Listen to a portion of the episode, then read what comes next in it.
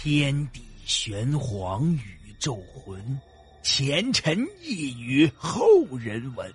古今多少奇异事，真真假假，乱纷纭。彻夜难眠的夜晚，让大圣带给您不一样的民间故事。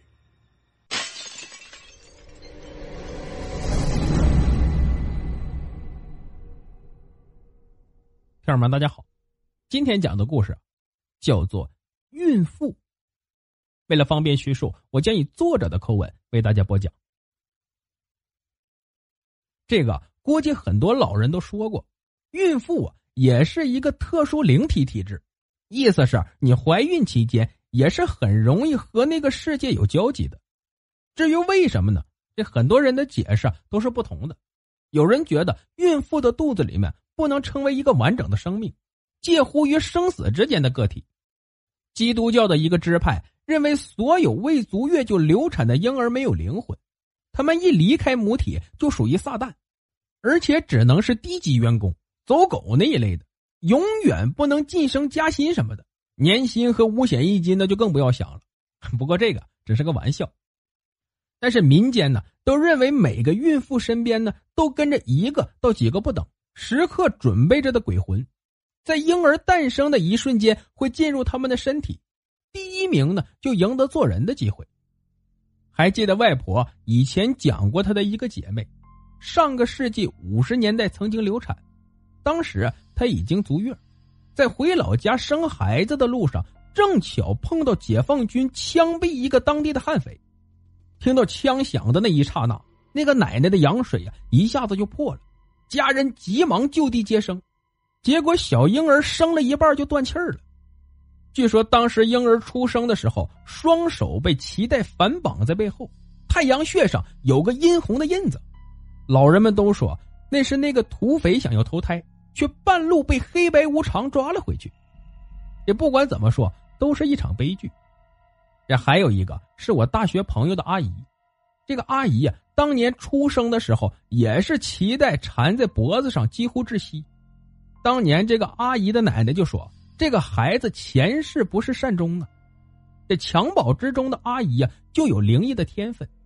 据说，几乎她身边的每一个大人都在黄昏的时候看到还是小婴儿的她，一转头便是一张格外妖艳魅惑的女子的脸。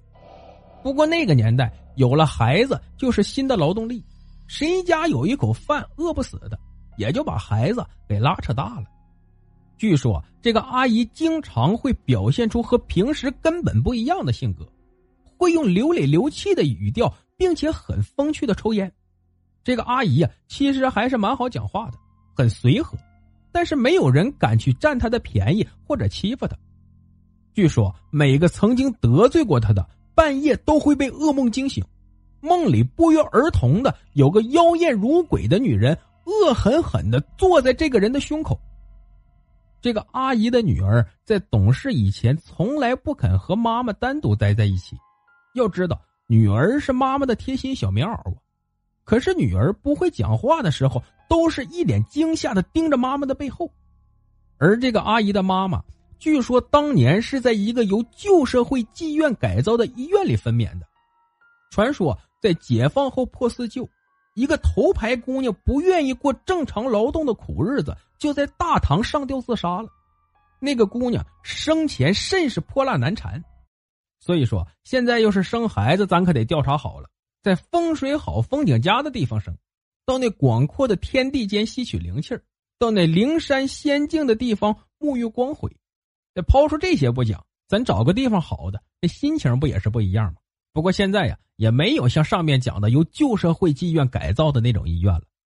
好了，这个故事呢就讲到这儿，我们再来讲一个竖不起的电线杆的故事。我们村子是一个比较落后的山村，是从来没有给开发过的处女地。这现在贵广铁路要经过我们的村子，年初一台台的工程车开进了小山村，从此小山村热闹了起来。一座座的山，要么给铲平，要么给开了隧道。在工程开进的过程里，也遇上了一些麻烦事村民们说起来，也是蛮神奇的。这十多个民工啊，在雕机的帮助下，准备把一条电线杆给竖起来。这一切都准备好了，就差发号施令了。民工们都以为这是小菜一碟，谁知道开吊车的司机无论怎么做都无法正常启动吊机，即使发动起来，那台吊机好像喘不过来气一样，不能把水泥杆给竖起来。他们忙碌了两个多小时，都没有把那电线杆给竖起来。这我们村里的老人就和工头说：“这电线杆的位置以前是一个死人的墓，曾经埋葬过一个淹死的人。”工头听了，乖乖的花了一百块钱，买了一只公鸡和一挂鞭炮。他们一群工友是又上香又杀鸡的，又磕头又放炮，很隆重的迷信了一番。这果然。当他们做完这些事情后，那台吊机一下子就把电线杆给竖起来了，工作在一个小时之后就完成了。